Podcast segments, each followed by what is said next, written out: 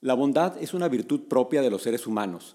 Se caracteriza por la compasión que sienten, en un momento dado, las personas por sus semejantes, actuando siempre en beneficio de ellos sin ningún tipo de interés personal. Simplemente el hecho de hacer sentir al prójimo seguro, feliz y querido.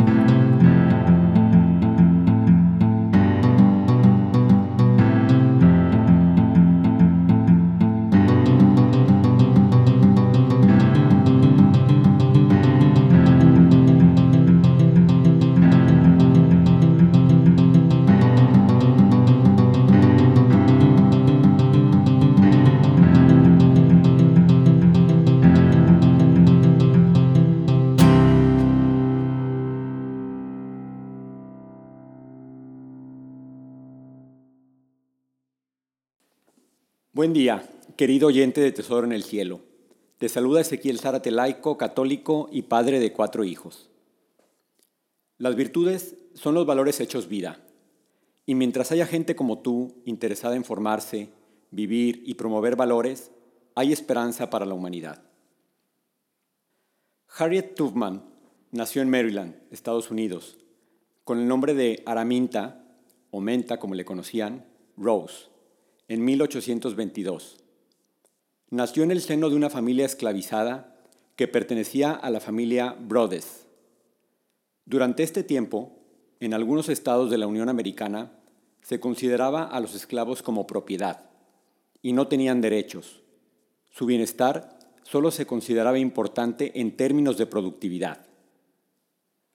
Menta fue puesta a trabajar desde que tenía cinco años Frecuentemente era prestada a familias vecinas que la maltrataban y a los 12 años ya dedicaba duras jornadas de trabajo en el campo. En 1849, a finales de sus 20, Menta se fugó sola a Pensilvania, el estado vecino libre de esclavitud.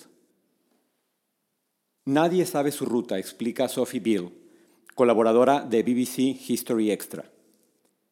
Pero durante su fuga, Menta probablemente utilizó partes de una vía subterránea secreta que, conocía, que conocían esclavos y simpatizantes del abolicionismo.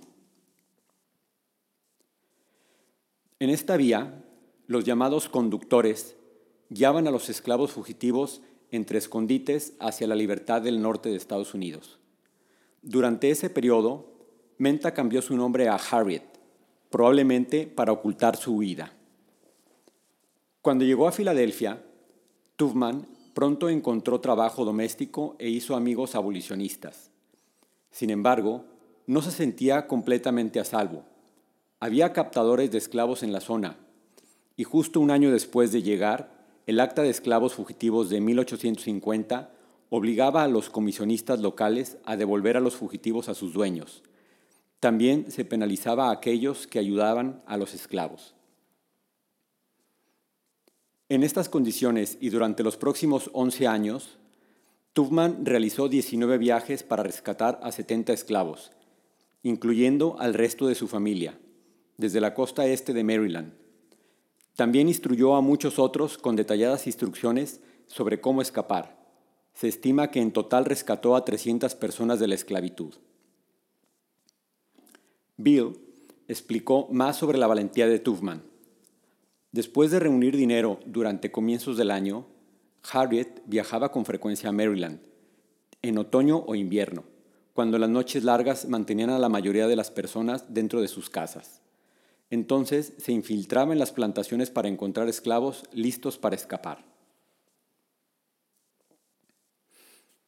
Como los esclavos tenían libre los domingos, Harriet les rescataba el sábado en la noche Así sus dueños no notaban la ausencia de ellos hasta el lunes.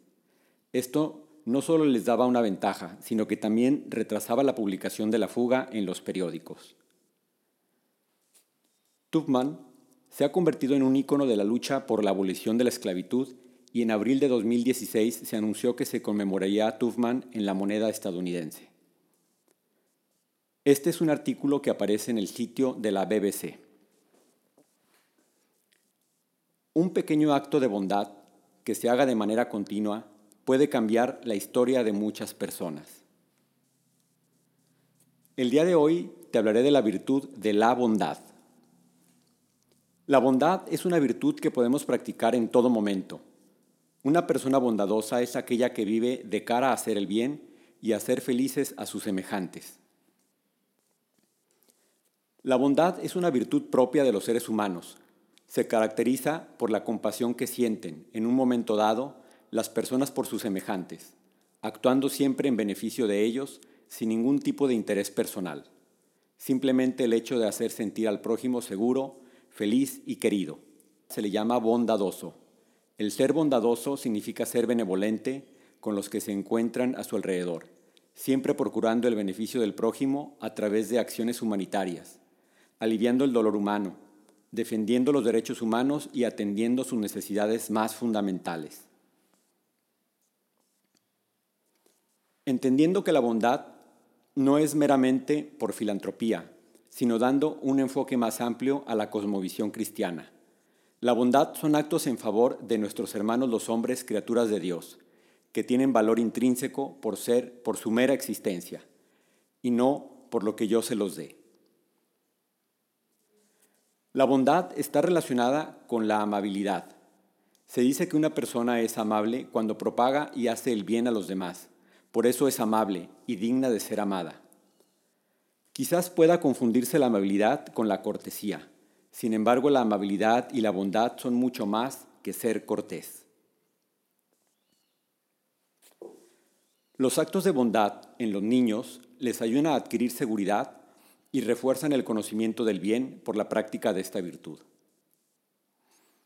Para la práctica de la bondad siempre será necesario utilizar el discernimiento, ya que por el afán de ayudar o hacer feliz a alguien podemos cometer errores, sobre todo con nuestros hijos.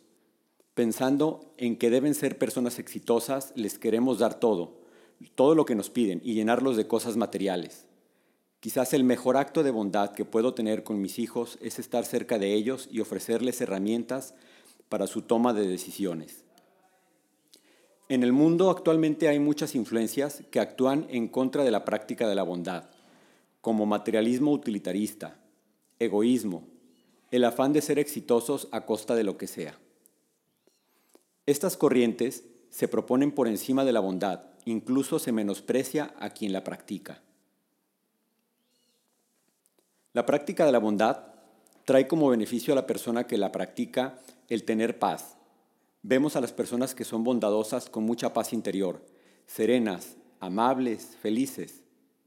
Finalmente, el beneficio que logran en las personas con las que practican esta virtud también se convierte en el beneficio de felicidad para sí mismas. Hoy te invito a que practiquemos la bondad. En medio de este mundo en el que la maldad parece que prevalece.